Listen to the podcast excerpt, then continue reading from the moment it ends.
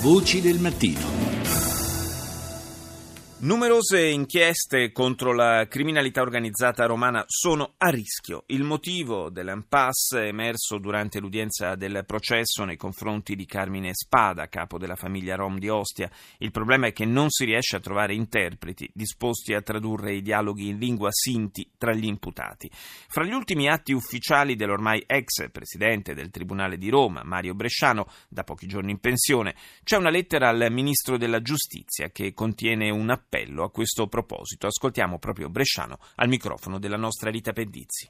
Ci siamo trovati in una impasse in un processo. Si doveva provvedere a tradurre delle intercettazioni, a trascriverle e a tradurle dal dialetto Sinti, che è il dialetto di etnia rom, e non avevamo possibilità di trovare interpreti, o meglio, coloro che erano stati individuati si rifiutavano di tradurre per timore di ritorsioni, trattandosi di imputazioni di estorsione aggravate dal metodo mafioso. Questo mentre si celebrava il processo per estorsione contro Carmine Spada, capo clan della famiglia rom di Ostia. Esatto, esatto. E cugino dei più noti Casamonica. Perché questa difficoltà? In generale noi giudici troviamo sempre grosse difficoltà a trovare interpreti in alcune lingue in particolare. Per esempio vi sono eh, interpreti di cosiddetti dialetti tigrini, quelli lì dell'Eritrea, della Somalia, eh, che sono poco conosciuti, quindi è difficile trovare un interprete che conosca queste lingue.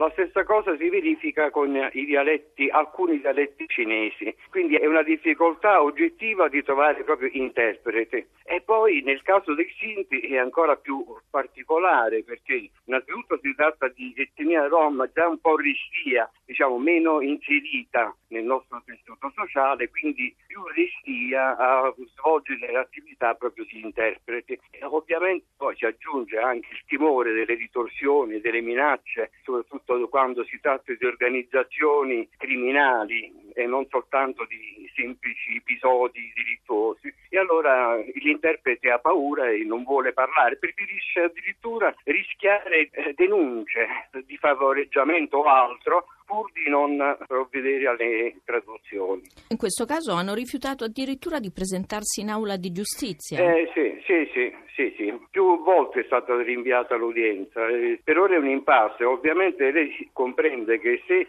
non si forma la prova in dibattimento con una traduzione delle intercettazioni che possono essere anche elementi essenziali di supporto all'accusa, eh, poi c'è il rischio che si finisca con delle assoluzioni ingiuste. Eh. Quindi è un modo degli imputati per ostacolare il processo? Eh sì, diciamo è il, è il, nostro sistema che è diventato estremamente garantista nei confronti dell'imputato, ma molto meno garantista nei confronti di coloro che partecipano ad altro titolo al processo. E ora io capisco, ecco, mentre i carabinieri, i poliziotti, il, il magistrato, quando fa la sua scelta lavorativa sa che correrà dei rischi e li accetta. Eh, ovviamente non è la stessa cosa per l'interprete. Io capisco che un interprete possa temere per la propria incolumità, preferisca anche correre il rischio di denunce, ma non da, di perdere la vita o avere ritorsioni nei confronti dei familiari. Quindi si tratterebbe di trovare delle soluzioni normative